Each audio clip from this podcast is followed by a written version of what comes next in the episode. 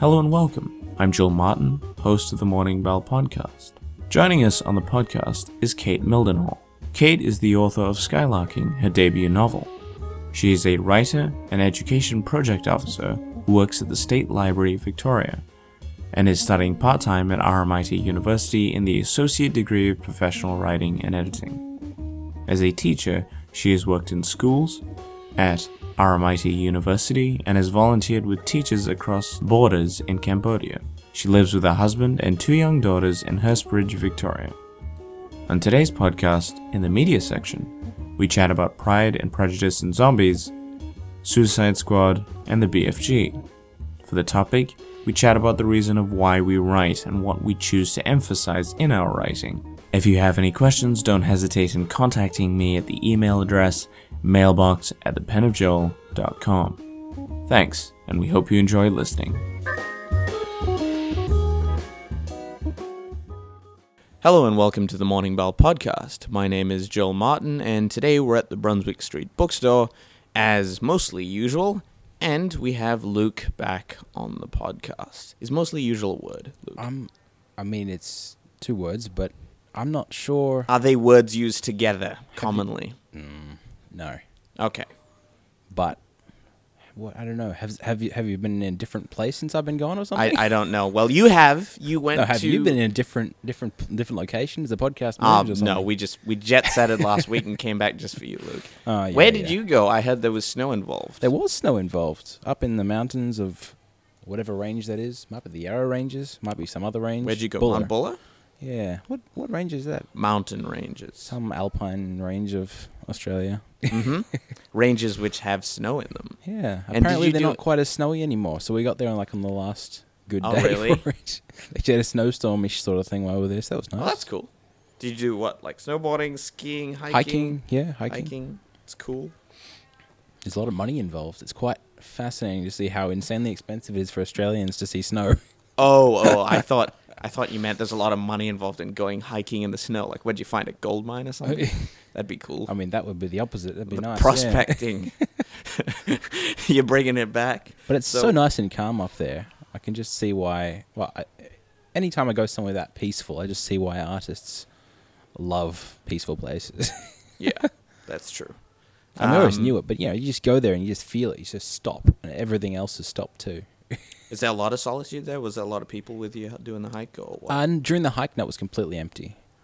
cool. We saw snow sled dog teams, which was Ooh. fascinating. I've never seen Never one of those. Ever seen life. them? I even got a video of. They're so weird. You don't expect to walk into that in Australia. You think you- I di- have I hiked all the way up to Alaska or something? Yeah. Did you ride one of the dogs? Oh, that's No, not no, how it no. works. Rather, it's like something like ride that, the sled? right? Nah, no, it wasn't.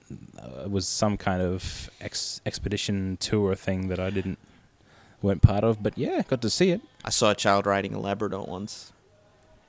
in the snow. Does that count? No. Oh. Okay. I heard it's really No. bad for their back. for a dog's back. The kid or the dog? Yeah. Ah, I'm sure the it's pretty The bad dog, the dog. obviously, Luke. anyway, uh, glad to have you back from the snow. It's good to have you back.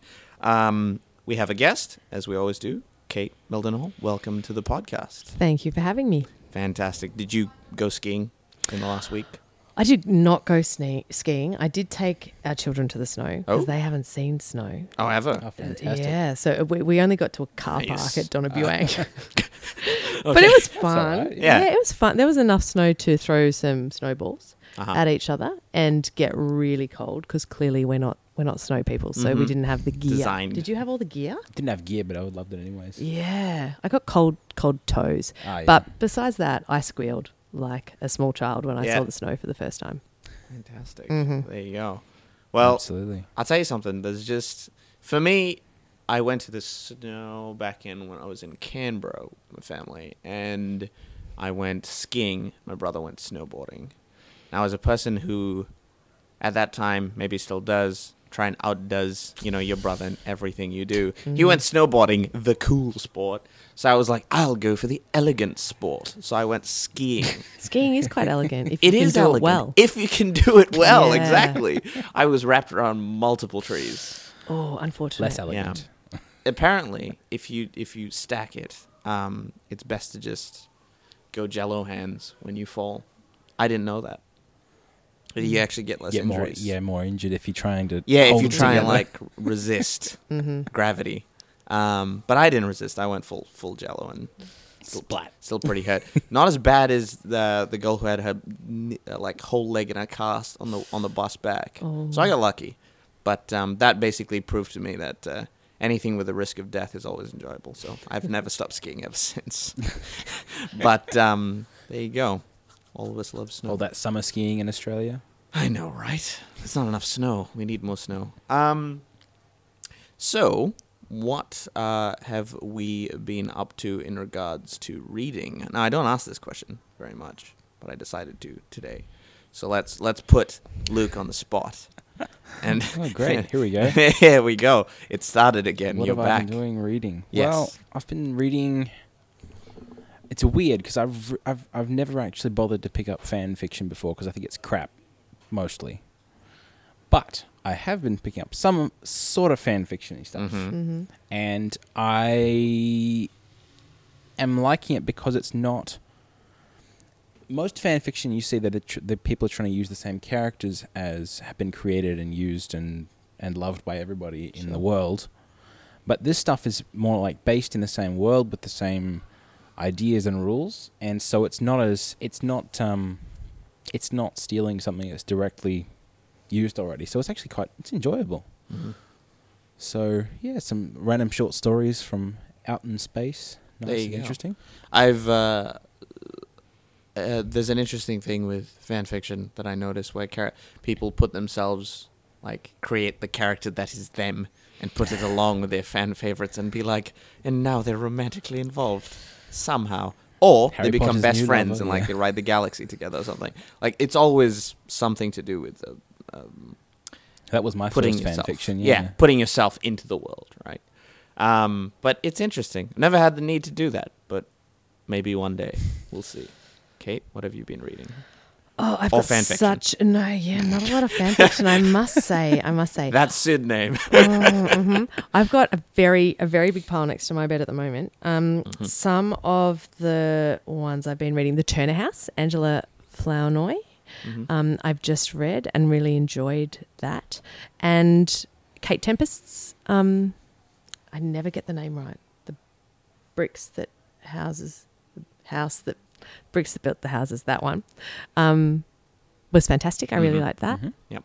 uh, yeah, just getting through a, a, a mighty pile, I must Yeah. say. I've just started Briohny Doyle's um, This Island Will Sink, which I'm Yeah. yeah enjoying the start of too. Yes. That I, I really need to get to that as well. Mm. It's been a, it's been a big thing uh, recently. Um, well, if I if I want to get super cheesy, uh, I've been reading Skylarking uh, by a certain Kate uh, Mildenhall. I think That's is it. her You got it. Um, it's really good. I, I think you should read that. So that's my plug for the week. Excellent. I don't I don't do this with every guest, but there you go. Also, I've been I've been quite bad on my reading pile, so there's not been a lot. I need to catch up some uh, for some fan favorites, some Karl Edward Wagner. Read some of his work again. I've got that beautiful collection, and I need to get to it, but it just looks so good together. I can't pull a book out and be like, read the whole thing. So there you go. That's that's what I've been up to. Um, Fancy collection, wasn't it? Fancy collection. Yeah. that's right. Income worthy fancy collection. that hurt me. Um, but it makes me feel good in my soul. Uh, so for our news section, we have something interesting planned, and I hope you enjoy it as well. And instead of me muddling up, you know, what they do and how they do it, we decided to invite the founders of Books on the Railway to give us a rundown of what their initiative is all about. So why don't we let them take it away? Hey, we're Ali, and Mish, and we're the founders of Books on the Rail. and we're here to tell you about how we're getting Melburnians to put down the iPhone and pick up a novel. Books on the Rail is as simple as it sounds books travelling around Melbourne trains, trams, and buses waiting to be read. Each of our books has a Books on the Rail sticker on it, asking people to take a book, read it, and then return it to the train or tram for someone else to enjoy. The idea started when I was working at an ad agency called Leo Burnett in London. One of my co workers was Holly Belton, and she's actually the founder of Books on the Underground in the UK. I instantly recognised Holly's concept as so Melbourne and decided that when I returned to Melbourne, I would start it here. After Ali approached me to start Books on the Rail, we launched in April by leaving our own books, as well as books purchased from secondhand bookstores, on trains and trams. Since then, approximately 200 books have started making their way around Melbourne. We're really hoping to generate to generate a conversation, creating a really special community forum where people can connect and share stories and recommend their favourite books. Imagine finding a book that someone in Malvern, Warrnambool, and Northcote have all found, read, written a review in the book, and then put back on the train for you to find. We also hope to expand our geographical reach and the number of books hitting public transport services. We've been receiving more and more requests for stickers from individuals wishing to distribute their own loved books, which is a great way to expand our network. Hopefully, in the future, every tri- time you travel on public transport, you'll spot one of our Books on the Rail books. Since launching, we're so excited to have gained a really serious and passionate following. Now, both Australian and international publishers and authors are sending us books to distribute on public transport.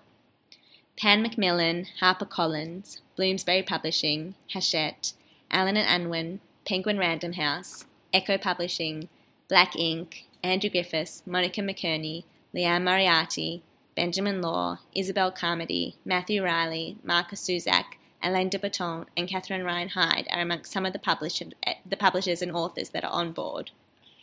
If you want to get involved with Books on the Rail, you can visit our website www.booksontherail.com and request stickers to add to your own books. Or, of course, keep your eyes peeled on Melbourne trains, trams, and buses for any of our Books on the Rail books. You can also follow Books on the Rail on Instagram, Facebook, and Twitter at Books on the Rail to find out where and when the books are being dropped. Happy reading! There you go. Sounds like a fantastic initiative, and I hope you guys get involved. Yes, I know, Luke. This was done live, and yes, it's pre-recorded. We'll have to very- deal with It's it. It's interesting, yes. It's yeah. interesting. All right, let's get into the media section live this time. Um, Luke, start us off. What have you been watching? Okay. Now you've already told me to do it before the podcast, and I was also going to do it anyways. But uh, I watched something that I didn't think I would ever watch or read, which I didn't read, so it's okay. Mm-hmm. Um, and I still get flack about it from my sister. But I watched Pride and Prejudice and Zombies. Now, I don't really know what I was expecting when I went to it.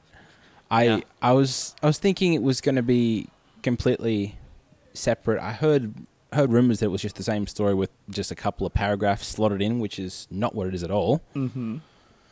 Um,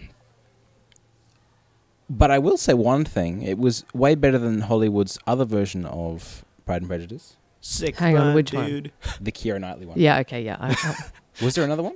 Well, I know no, it's the the BBC Hollywood one. version. Yeah, yeah, no, BBC, was obviously. fine. That was absolutely fine. yeah, great. That was But- great. That's But I it was feel better like than we're the on the Hollywood, same. Yeah. better than the Keira Knightley one because it actually used you know direct quotes from the book. Mm. I was Yeah. very impressed. It was it was all, all it was strung together with actual quotes from the book. So where do the zombies come in? around the story. They just sort of surround it, and it's like it's the setting instead of the, um, instead of changing the story structure, they just sort of come in as the setting. They come in as to like the part of a war, which is there's a war happening in the the main story. Anyways, you've got all sorts of soldiers running in and out. Like uh, what was his name, Colonel Willoughby? I never Willoughby? remember the name. Willoughby. That's the one.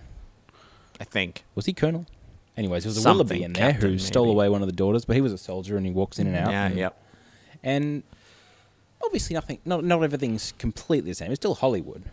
Yeah, Sure. I'm sure the book was a bit more. I mean, it was Pride and Prejudice with zombies, Mm-hmm. but I still feel that there was it was more faithful to the story in this one, which was weird.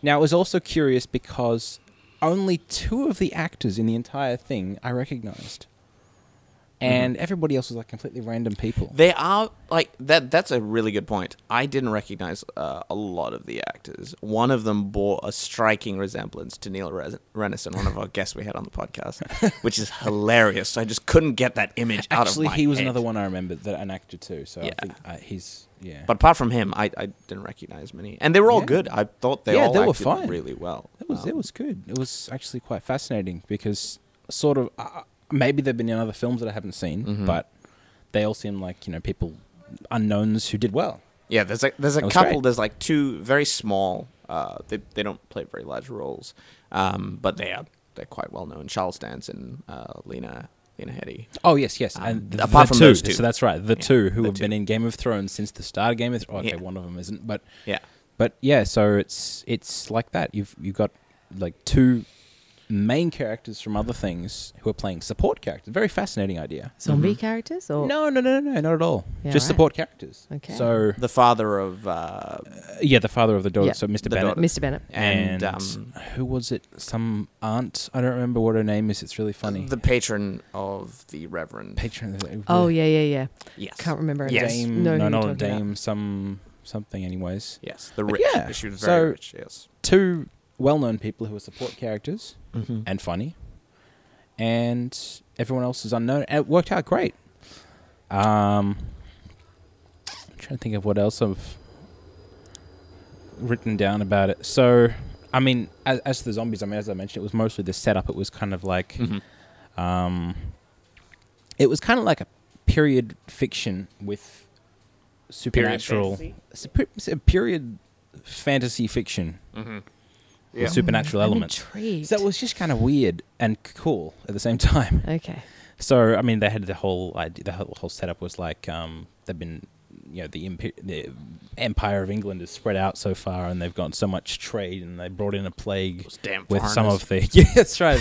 Try to blame the French or something. I think they always do. it's always the French. It's always the French. zombie. But so you know, French. comes in through the trade, and they get the plague in here, and then now they've like fenced off London, so it's this huge big fortress, which Attack on Titans. Ah. very very um, unusual. So it's all in- industrial, sort of as it Mhm. as it was in the books. And that's another thing I don't think I've seen is an actual zombie story in industrial times. Mm. You see a lot of it in you know Victorian modern. I mean, steampunky. every zombie story is modern set, Yeah. setting. So that's that was another thing that fascinated me. All right. Yeah. So so we've had the positivity, uh, and to bring a sledgehammer to this show. Uh, the the interesting thing is, I went in with zero expectations, just like Luke. I expected it to actually, I expected it to be good um, because of his recommendation. Uh, but like a lot of things that he recommends me, I it so wounded my heart that Oh, I no. took his word for it again. Damn it. Um, but so I heard about the book, and um, from what I've heard, it's quite good because it takes a very silly approach to the whole zombies. You know, uh, it, there's I think there's a last scene where uh, Mr. Darcy and I always forget her name, Elizabeth. Elizabeth, Elizabeth. Liz, um, yeah, Elizabeth uh, and Darcy kiss while murdering a horde of zombies at the end of the story, and there's just Don't know if I something can handle this. ridiculously beautiful about that idea. Just super silly, and I thought, lovely. Imagine a film about this. This is going to be great. Uh, um, the film was interesting, well acted. I'll keep I'll keep with that statement. Really good acting. Um, but it was a bit silly without being too silly. So there's that awkward silliness where the clown comes in the top, yeah. to the to the serious party. Like imagine a goth birthday party and a clown shows up and like you know blows his whistle and he's like it's Eats some hilarious chips guys. and walks off again. Yep. Yeah, and then he's like, "Oh, I guess this is awkward." And like the Kool Aid Man slowly walks out of the the shot. That was how I found the zombies. It was it, it was a bit weird. Um, they took it a bit too seriously. Okay, they took the They, zombies. They took a bit too seriously. too seriously. At the start, it was like, "Oh, it's hilarious! Zombie heads getting blown up," while you know Mister Darcy admires Elizabeth, and he's like, "Oh, she she's got such muscular arms," and it's like it's funny, right?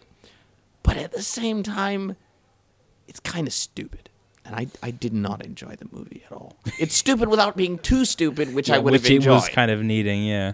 See, I think that's what the film suffered from. It didn't know where the tone was. It didn't know whether to go, let's go full silliness like the book did and embrace the, the absurdity of it, or whether we actually try and string together, you know, a, a plausible narrative, um, which they tried to do, which uh, it wasn't my my cup of tea. Yeah, right. I think what redeemed it for me was the fact that Hollywood didn't know how to do Pride and Prejudice. So Oh, I this, completely this agree. replaces it for I- me. Yeah, It's okay. like- I it's will like- agree with your comment about the Keira Knightley version. BBC Okay, did it's it. better than that. It's like of a they, lot better. they Okay. suddenly found out how to do Pride I and Prejudice. They didn't know how to do the zombies, but they did the Prejudice. Fine. Yeah, it. Uh, yeah, yeah. Definitely stick with the BBC when it comes to to period dramas.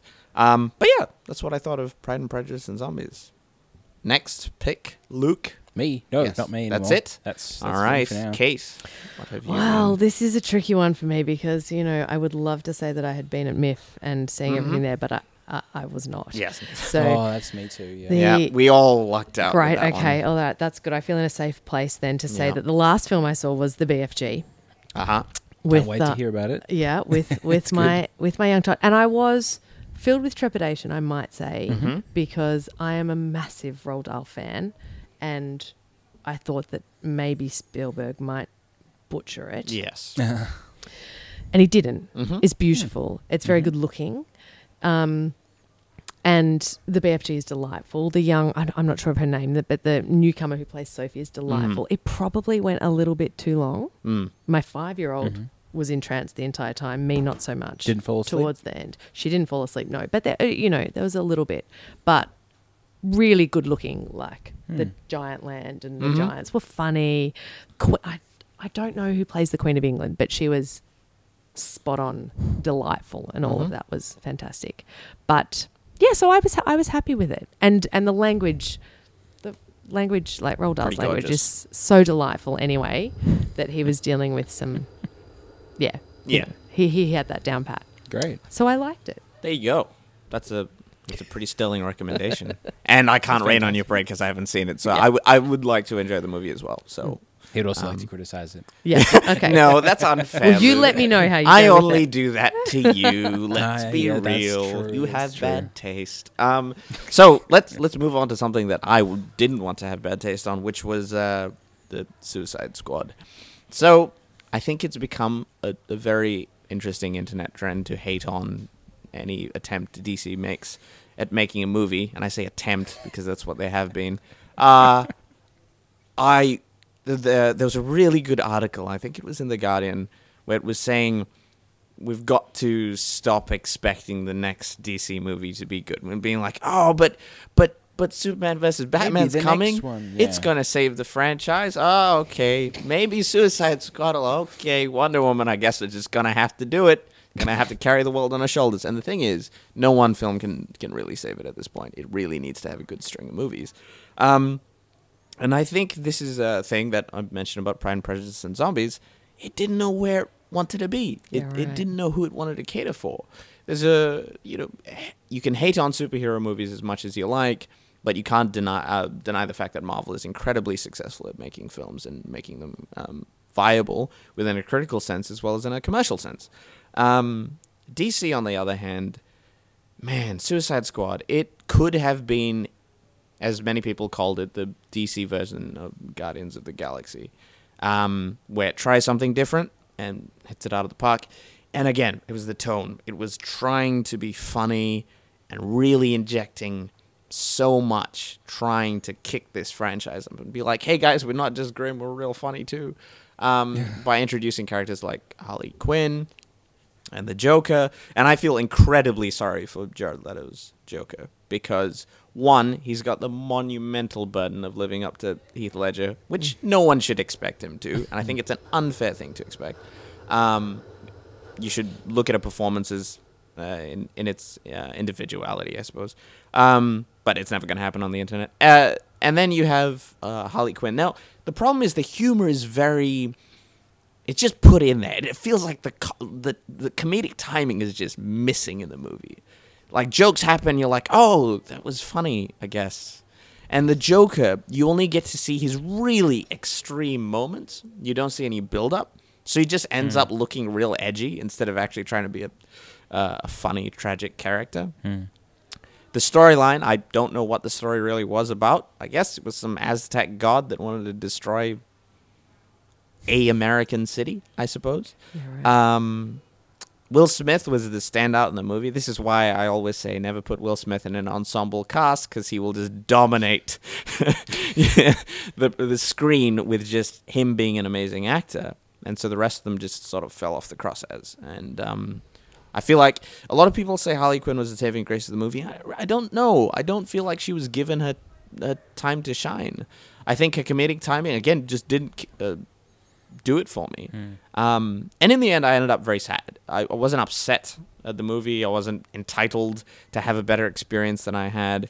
But I think the studio just needs to pull its hands away and just let the writers, let the directors do their job. Because they're getting too involved. It, it sounds like it from, you know, all the back chatter and everything we're hearing. Um, just let it go. You know, risk a few things. And yeah, it's a couple billion dollars, but you're losing a lot more if you don't. For a man who Um, wasn't hasn't watched Frozen, you're using those words an awful lot. what words? What do you mean? um, it's it's it's it's quite sad, but um, yes, they just they gotta let it go. yeah. You haven't sold it to me. Yep, it's it's tough. It, it's a tough watch. If you can get through it and, and you know accept it for an average movie, then you'll have a good time. I think. Okay. Um, but uh, nothing more than that. Sadly, I would say that Marvel's worst performance in the last five years is still better than Suicide Squad. Which is What is it? DC keeps it? doing all these new first Batman stories and stuff like that. Oh man, the like the, start day of the we get Batman, a the, the, start of the start of the Batman, the start of the of the day start we of the, get the, a the- Batman story Mm. that doesn't reference his parents' death is the day I just like, all right, we've moved on, ladies and gentlemen. It's hilarious. Uh, You know, go to somebody in the street and be like, you know, what happens to Batman's parents? I guarantee you, people have never read the comics, don't know anything about them. Be like, well, they died. Yeah, every movie is just like, man, my parents died. Every single movie, as if the audience just doesn't know, and it, it's sort of that. It's forgetting your audience. It's forgetting who you're appealing these films to. You're trying to appeal to a general audience. You're trying to like bring new people in, but you've got other movies for them to watch too. Yeah, right? exactly. You don't have to exclude their idea of them watching those too. So it's this this forceful origin story that, that Mm. gets pushed to us. But aside from that sadness, um, I, I hope Wonder Woman can can succeed. I think it will. I, I think it'll be a good film. But I think it'll be one of those films that, just like Ant Man, it's a great film. But you know, it's it's not gonna break uh, storytelling in cinema or anything. Um, and yeah, I just really hope DC can can get its creative vision into play. So that's me ranting about Suicide for- Squad for the last 10 minutes. Uh, let's move on to the topic. Um, and this, uh, I mentioned to Kate at the start of this podcast, we've been very practical this year. We've, we've been good. Practical is good. We've, we've, we've keeping to the straight and narrow of writing and telling people about first drafting and, you know, approaching characterization and all this kind of thing. Now we're going to get a bit airy fairy because I can't help myself. And that's talking about why we write. And there's so many things we can say on this, but to bring it in, in perspective, I suppose, let's focus um, the start of the discussion anyway on, on your recent book, Sure. um, Skylarking. So it's based on it's based around the events of a of a true story, um, and you've taken creative license and you know filled in the gaps, so to speak. I have. Uh, from from what I know of your history in writing, it's not it's not as if you decided to be a writer the moment you saw the the actual story. That was always festering. But why do you think you decided to write the story? It's a good question, and I think, yeah, that there was an element of wanting to be a writer, but I certainly didn't intend to write a novel. Mm-hmm. And so, in terms of why I wrote this story, this story really came as a gift.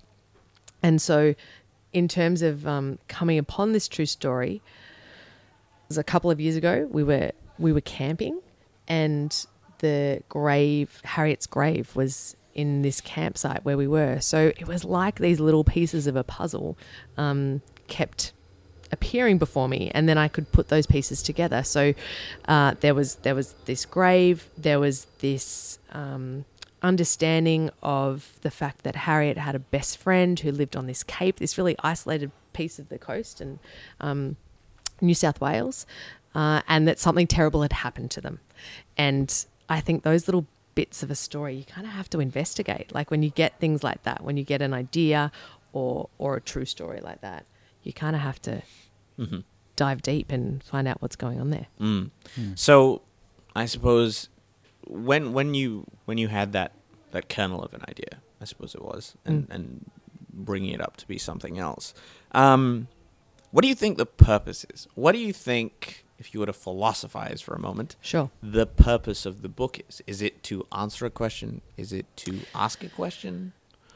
I think a little bit of both. I was really curious. Um, one of the things that I wanted to look at was the fact that the the story of what happened to these two girls, Kate and Harriet, the true story, has, has kind of been reduced to this tiny little paragraph that was on Wikipedia and was kind of on all of the signage around this camping ground, and it was just that, and it was sensational and explosive, and I was interested in it, but there was nothing else to explain what life might have been like for these girls um, growing up together in a tiny little community as best friends, coming of age together, but also what might have been the motivation if there if there was motivation. So I I wanted to speculate on that, I suppose, kind of work backwards um, through the story and and see what I I thought happened with the girls.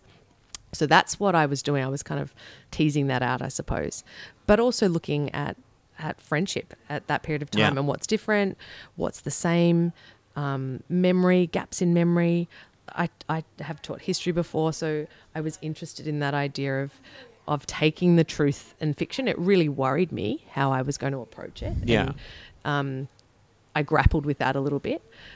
But that interested me too in looking, okay, well, I know that this part is fact, or do I? Yeah. And and what can I do with that? Yeah, interesting. Um, Luke, you've you've talked about this uh, a little bit before, but it's it's interesting. Um, you mentioned, and it's a very good quote. And if you if you put it on the I back good of quote? you had a good quote. I know it's Nice. it's hard. Um, but you said that you started writing because. See, now I've forgotten the quote. See, I- I, I didn't I plan can- this. I I, didn't plan to you. make this sound bad, but no, it's a good quote. I need to get it right. But it was, um, I started writing because I'd finished all the books I enjoyed and I wanted some more. That's right. There you go. It was a great quote. I was actually Um, going to bring that up, and you just See, I just took it. I took it away from you, Well, so you that wouldn't is a say good it. reason to write. So you wanted to write more of what you enjoy, yeah. basically. Now, it's an interesting idea. Enjoyment, entertainment. We find ourselves entertained by pieces of media, and we look for more of that. At the same time, we look for avenues of interest or intrigue, or trying to just get our brains moving. A lot of people look at literature as a learning experience, Sure. as much as entertainment. Um, so for you, having the primary focus of what you enjoy being then what you write, how do you think you approach that? Like, we have very different ways of approaching writing. You know, like you might write something that you might enjoy. I write something that I'm discomforted by or I want to think about in an odd fashion, right? So, like, do you do that? Do you like borrow some of that impetus that I have, or is it just the idea of I want to write entertaining stories? Like, what's that there? That's a really weird way to put it. It is a weird way Um, to put it. Trust It's me to got to be complicate something of things. both because it's not just Right. to entertain myself. It's Yeah. also to, I mean, that's one of the biggest reasons, right? It's Uh-huh. because I really want to see these stories and see how they pan out. But there's also it. I don't. I hesitate hesitate to say that I want to make my stories moralistic. But sometimes when you see something in the world which is just like annoying you or really, really frustrating, you want to see how it would be dealt with in your world or Yeah. in your story. You want to see how other characters that you've already created would deal with such things. Mm-hmm. And hopefully somebody will read that as well in the future and say, ah, well, that's at least somebody else's perspective on this. So I guess, like I said, it's a mixture of Yeah. mixture of entertainment and um, I think not just entertainment. It's also like when when you're when you're creative, you just you have to put something down on paper. Sometimes you can't. Mm. You have to stop and put something on paper, whether it's a story, whether it's an idea. Um, but for me, an idea itself isn't quite enough. Mm-hmm. It always has to go on, Yeah. which which kind of means that even small function like, like I can't write a short story. I can, but a short story just feels like it's missing lots. Yeah. What you can't stop yourself. You I can't. can't Yeah. stop. Well, You've sort had of. this problem before. Like I've written short stories, and uh, They it's become possible for me to do it, mm-hmm. but I just feel like it's missing all of the extras, all of the all of the stuff that sort of fits into context, all of the Mm. everything, Yeah, wow. Too much is left out. and that's that's what happens to me. So um, I, you got That's crazy. I had that? uh, well, I had absolutely opposite. I'd never written anything larger than a short story. Yeah. And I didn't intend to write a novel, so I, I wrote what was a short story, and then the next chapter was kind of another short story, Yeah. and then it just grew legs and got away from me. And I, at some point, at whatever, maybe thirty thousand words, I was like, "Oh, far out! This is a novel! Oh my actual gosh, this is novel, amazing!" but still, the the concept. I think you have to have real stamina to get all the words down and to even Yep. hold it all in your head. Mm. Like I found that, I found that quite difficult to Create a cohesive narrative. yeah to, to Mm. hold to hold everything in my head um, was difficult because I think there's a pattern to short fiction, Yeah. you know, and you, you get it, and there's kind of a rhythm, and you Mm. you grow into to it. that, yeah, and and so to do something longer was really hard at the start for me to do. Yeah. I think for me, now this is not criticism of short stories. I love a lot of short stories, but for me, a short story feels more like uh, something more like a wood carving. So it's it's very small. It has a purpose, and you look at it, and it's nice. Mm-hmm. Whereas a novel becomes more of a like a living, breathing creature Yeah, that's sort of like is always there, breathing down your neck every Yeah. time you're trying to do something. yeah, you get much So more lost yeah. in the novel. Yeah, absolutely. Yeah, I, and it I also agree. kind of evolves, and you see how it changes, and stuff goes goes everywhere, and and you become attached to it, and all that other stuff. Whereas I feel like for me, for me at least, short stories I can't get as attached to them Hmm. Because, again, as I said, they're like they're nice, they're pretty, but they're small, and they Mm. stop, Yeah. and they're very kind of like defined, and that's it. There's an interesting um, talking about short stories. I was writing one, uh, or rather editing one, uh, Mhm. structurally editing one, and it's interesting to look at the reason and going back to the idea of why we write something like this. Um, for me, like I mentioned, it's questioning. It's the idea of I want to question. I don't want to get the answer really, because once I get the answer, it's kind of dull. Um, or even if that's the real answer, but it's all about just asking questions and constantly challenging yourself to look at things differently and looking at things through um, new lenses in a world that's increasingly getting more black and white. Uh, I think it's good to stop and be like, well, let's look at this issue a bit closely. And and you know, my my approach is not to just make the next, you know, what is life? It's it's it's not that. It's the idea of I find, like you mentioned, friendship. It, it's a thing that uh, appealed to you, and for me anyway, it felt like it was a theme of the novel. absolutely. Um, and when when I was when I'm writing these short stories, uh, I think it was Ray B- Bradbury um, that put words above his desk that had special significance to him. So he would look at those words and he would imbue his short stories with that. So it always felt like there was a life to them beyond just the words, um, because he had a special connection to them. Mm. It was an interesting idea with me, like when looking at short stories, and you know, for a person who was outside of that kind of structure for a very long time and are writing it for the last year or so, um, it feels to me that I I I was captivated by a novelistic idea of writing a story about monstrosity on the idea of man, like the Frankenstein idea, but beyond just the physical monster.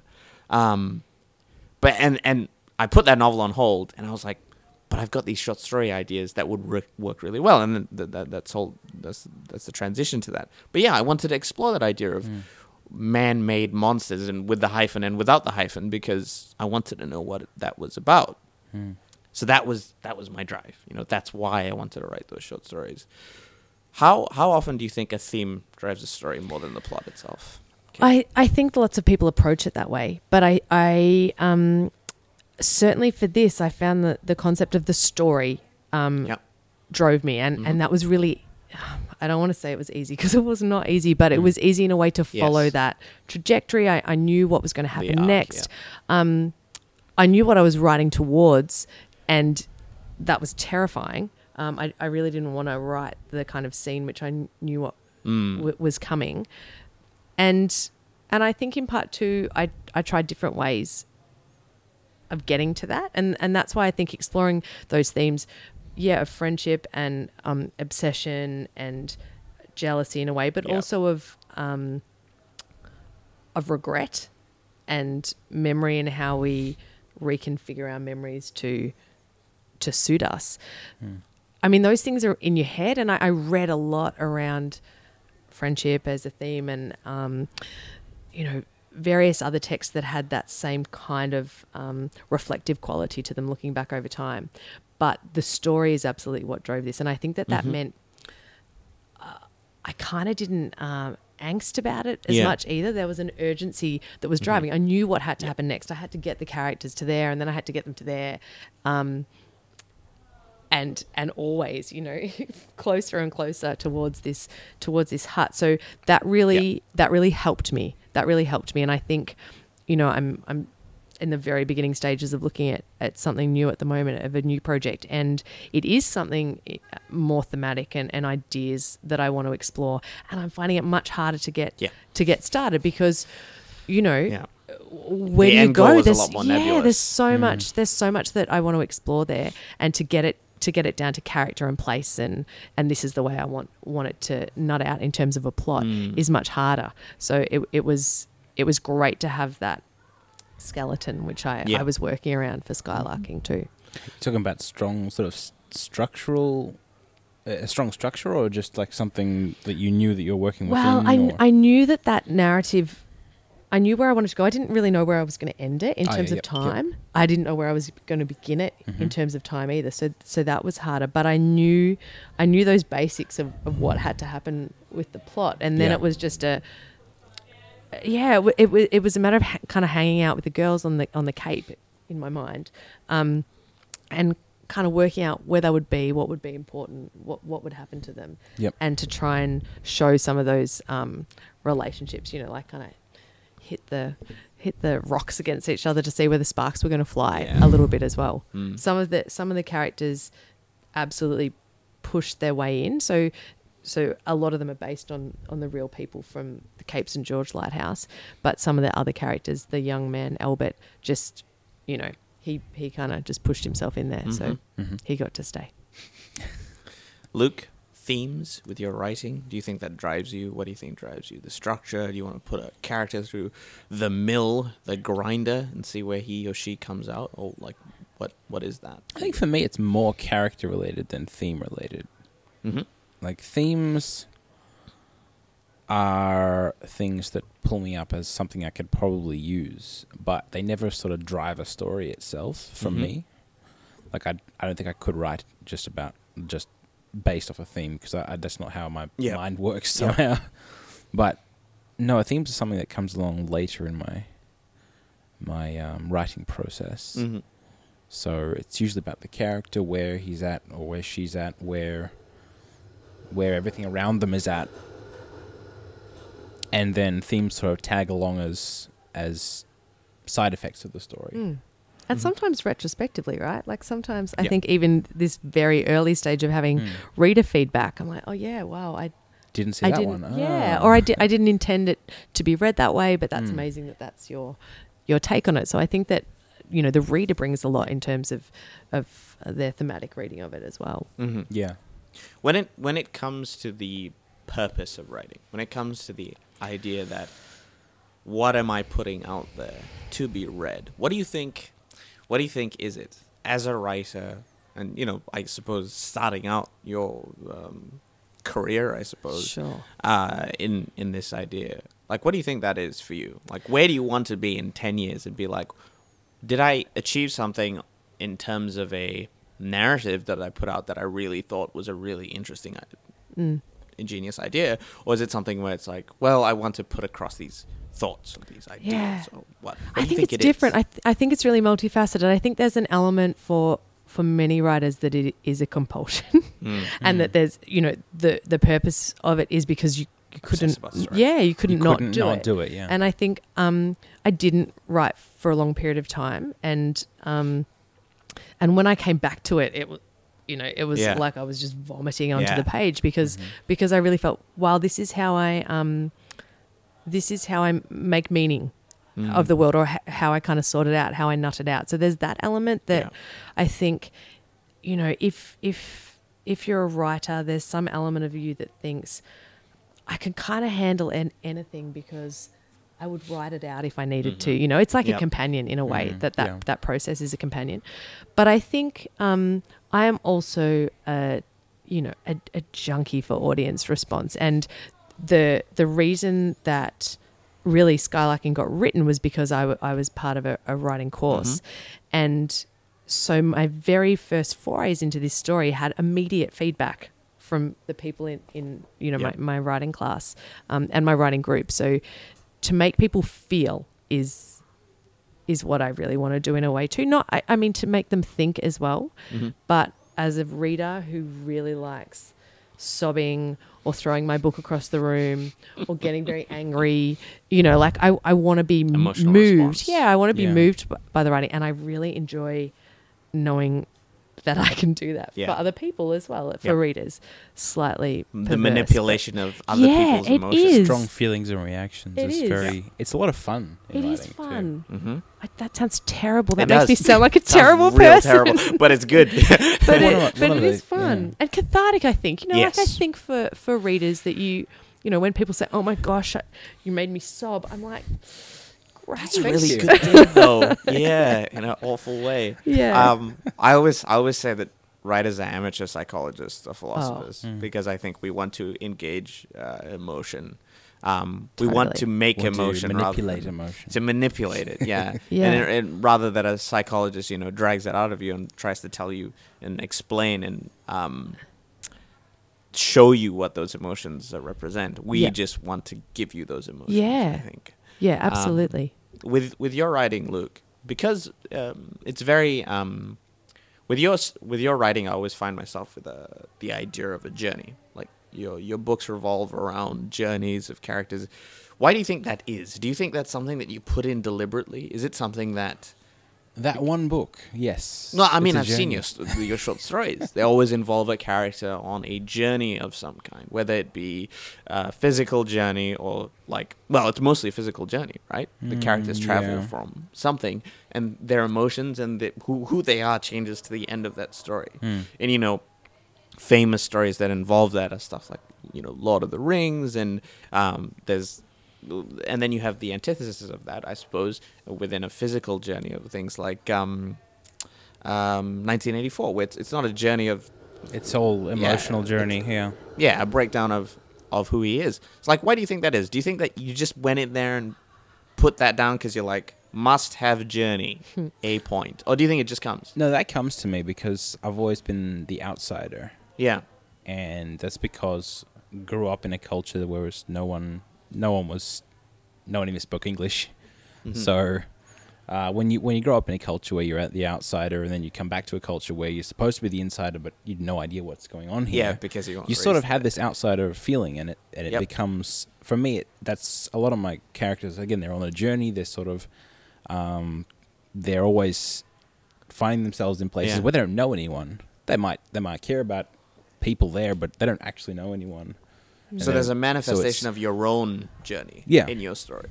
Interesting. and that's something that I hadn't thoroughly realized until now. So that's There you go. I think as a writer, though, you're often in that out. You either are in the outsider position or you put yourself in there Mm. Yeah. so that you can more accurately Depicts observe. things. Yeah, Because if you, observe. if you can't be at least slightly an outsider, then you're not going to be able to describe it to everyone. yeah, and you also lack insight. I mean, if you're in there, if you're in the middle of it, Yeah. You know, you can't. You've you're a got no normie. insight into into that. Yeah. that's right. And it's what you feel about all the sportsman books. Film many things about this book. books. Let's not go into them. Let's not, because we might have one on the podcast eventually. Of course, of course, of I don't know. course. Uh, I'm not Luke- here Luke. Great for Father's Day, nothing- guys, He won't right? be here. Luke For what? exit the building. Um, but Kate, like personal connection. What do you think that is? I mentioned Ray Bradbury's words. Um, I really hope that's the real that, that is the illustration I'm using. But you know, what do you think those things are for you? Do you think that you do um, subconsciously, or do you consciously put things in that have significant meaning to you?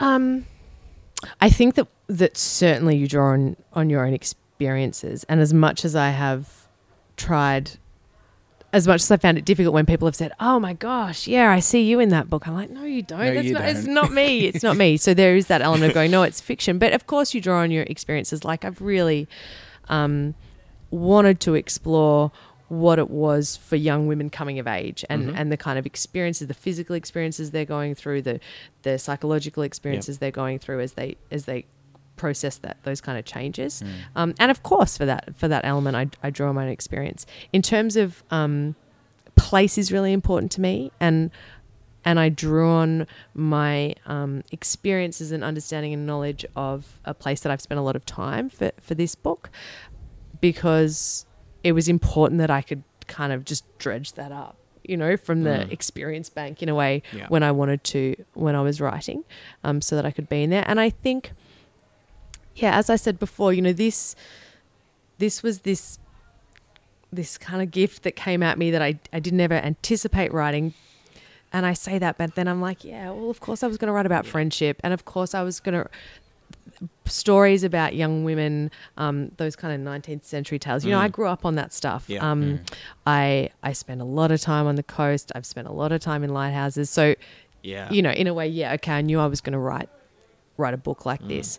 Um, but certainly for the for the for the next thing, yeah, I'm much more interested in teasing out and and making meaning of some of the things that are important to me at the moment, or that I find stressful in the world around me, or um, that I'm trying to Mm. trying to understand a bit as well. I find that with a lot of writers, their first book is that explosion of the soul, where they just put themselves so much in the book, and they, whether realizing it or not, I think a lot of them do. Not all. The, The stream of consciousness. Yeah, uh, yeah, almost, but thankfully not. The Zen right? trip. well, you're also not aware often, I imagine, that there's Yeah. going to be an audience for it. Yep. And so there is that element. I know a, a number of people said, start writing your next one before it hits the shelves because once this one hits the shelves, you'll be completely aware of an audience, you know, of what of- people expect of you. yeah, and, and who an audience is. Whereas I think very much um, with Skylarking, I didn't, I, I could pour my heart into it because I Yeah. wasn't sure that uh, anyone would ever read it.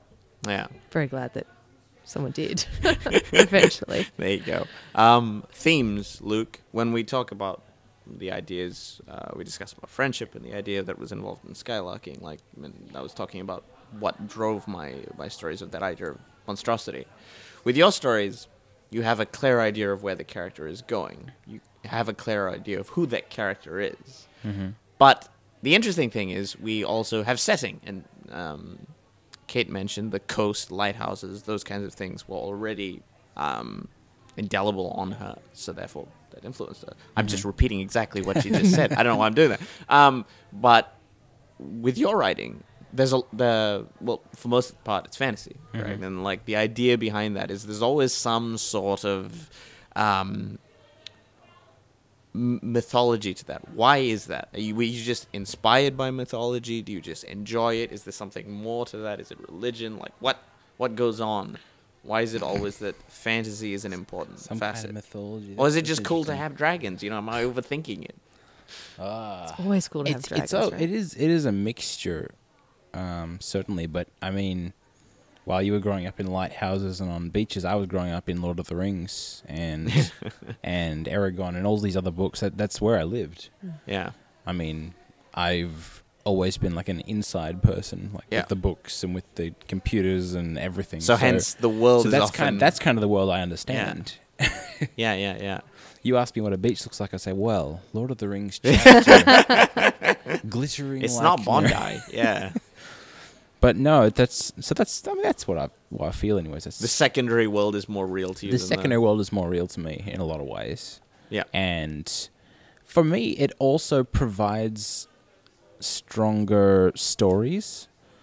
Maybe it's because I can't write anything set in the modern world, but Or is it But because you I think, think- that like the themes don't apply? Like all the connotations we have with reality, when you cut all that out and make make a sec- secondary world, you think that those might not apply? Is that the reason? no. Okay. All right. No. I just I went on a tangent there. No, I no, tried. not really. Um, oh, you can still apply them to modern life, of course. You can still Mhm. apply pretty much any of it, but that's just more like how I see. It's kind of like more how I function and figure out things Mhm. like life. As I put it into my head, I drop it through a fantasy cipher, and then it comes out in me somehow. It's like those binoculars that you change the filters Yeah, that's on. that's right. You think, okay, that that's that's cool. Yeah, no, I get it. Yeah. and it's Yeah, come yeah. out with dragons on top. I You don't know. appi- you apply it to a hero's journey module, and then you Uh, no, no, no. That's the one thing I didn't like about writing. Don't like knowing that structure. They yeah, too much structure is not story. Mhm. Is all that um, kind of fantasy world building stuff? I, I would find that incredibly intimidating. Is that freeing for you? Absolutely fun. Yeah. Wow. Okay. Fun. I mean, I the world that I actually wrote my The world first building is novel always the best part of it. I had started writing for well, not for. I had started writing probably 10, 12 years before I wrote the novel. Sure. But as soon as I'd finished that, Joel's like, "Do something else." I'm like, "Okay." So I walk off, and I, I think for like a month or two, was it? Yeah. And I was like, "Okay, I've got it. New new world done." Yeah. Just like that. I, it's not Wow. obviously there's still holes, but there's always holes in every every Yeah. world, every story. So You don't know everything about you everything. don't know anything about but it. you know enough. yeah, you know enough. You know, you know what what you need to know for the stories. Hmm. Yeah. But world It- building is freeing for me because it allows me to think of more things, think widely of like cultures, put them all in there. Hmm. Yeah. Um, you don't have to use historically accurate details, which is handy. Very handy. Says the research You would freak in the However, corner. you still, you still obviously, you're still drawing on all of this. Yeah. Yeah. And I, I, I grew up on Greek history, Roman history, Greek mythology, Roman mythology, um, American history, American you can't really, can't really say yeah. mythology, but I don't. I don't have much of the American mythology. Mm. That's that's all American Indian. I don't have that. Self-imposed mythology. But um, I'm sure I have self-imposed mythology. It's all a huge jumble of everything. So it's it's easier for me to fabricate stuff than Hmm. try and collate everything that already exists. Mm. Interesting. Well, But it also gives me a playground for stories. Yeah. So rather than having to try and think too much about the details of how things are and then piecing together a story, I can I can say, all right, I know what the playground is. I know it's all here. Now I just need to figure out what happens to the character. Yeah. So and I suppose in a way they're the same they're the same building blocks, yeah. Like Yeah. It's the same world building building in blocks, yeah. fantasy or historical fiction, wh- however we do it. It's the same kind of building blocks that we use and then we As long as it's still logical and it still fits together and it's still Yeah. contained, yeah. Yeah. Hmm. There you go. We're just the same. That's right. Tying it all up there. Yeah. Kate, you should just replace me. I love this whole segue thing going on. It's great. All right. Well, we're wrapping up, ladies and gentlemen. Thank you very much for listening. We're going to tell you where you can find us, where you can buy our stuff and give us royalties. Uh, so let's start with Kate. Um, where can people find you? Where's Skylarking available? Skylarking is available everywhere. hmm Um, I'm doing a couple of events coming up with uh, readings books, Kill Your Darlings Book Club with Hannah Kent uh, next week, and then Melbourne Writers Festival, which I shall be at with Busy various schedule. people. Yeah, and you can find me on all the social medias. Fantastic. Luke, where can people find you? I'm guessing you haven't changed your website while you're furiously scribbling away at that page. not not while I was up in the snowy mountains anyways. mm-hmm. Um so you can still find me at the Soul Shard on Twitter, tweeting about random things like Woolworths posters and Incorrect Um, grammar. yeah, fantastic. I love it. Always love it. Uh, or on thesoulshard.com. Fantastic. Oh, buy my book, please. It's only one dollar. Come on. There it's you not, go. It's not because it's cheap. It's because I'm not a crazy maniac for money. quality has got nothing to do with the price, Luke. I was trying to come up with a good quote on the way here, Tell but I can't remember. It's like it's like night. it's not one dollar because it's cheap. It's one dollar because yeah. And then I got lost. I was like because I'm it not was a a crazy promising money making start. person. yeah, you started well there. I was You trying to make a word play, but then I was like, I don't want to use cheap twice. Yeah, It would sound weird. Anyways, would. yes. Buy my book, please. there you go. Buy his book. I'm Um, not desperate, really. Am I? Dude, Yes, I don't am. Don't don't buy the Morning Bell because the Morning Bell journals are available free at the moment, and you can have a look at them. The Themorningbell.com.au. Their annual submission is well annual, so it will come up at the end of this year. So submissions are still open. If you have short stories that you would like them to consider, definitely apply there, and they're more than willing to check it out. Um, you can also find our podcast archives on there. We had a fantastic episode with Tony Jordan, which was the latest uh, podcast. Well, not the latest. This would be the latest on recording. Never mind. But anyway, the last podcast with Tony, and it was a fantastic episode. Um, breaking in the new co-host guest, uh, co-host as well. So there you go. Um, giving him the one-two punch, uh, taking Luke's position, but uh, there's that. Uh, you can find me at the Pen of Joel on Twitter, where I tweet about the podcast and kind of nothing else because I'm figuring Twitter out, I guess. Um, and my website, thepenofjoel.com, where I occasionally blog. Um, thank you very much for listening. And the, the I only did the annual one. I only did the annual one. I'm keeping it podcast free. Um, but thank you very much for listening. We'll see you in the next episode.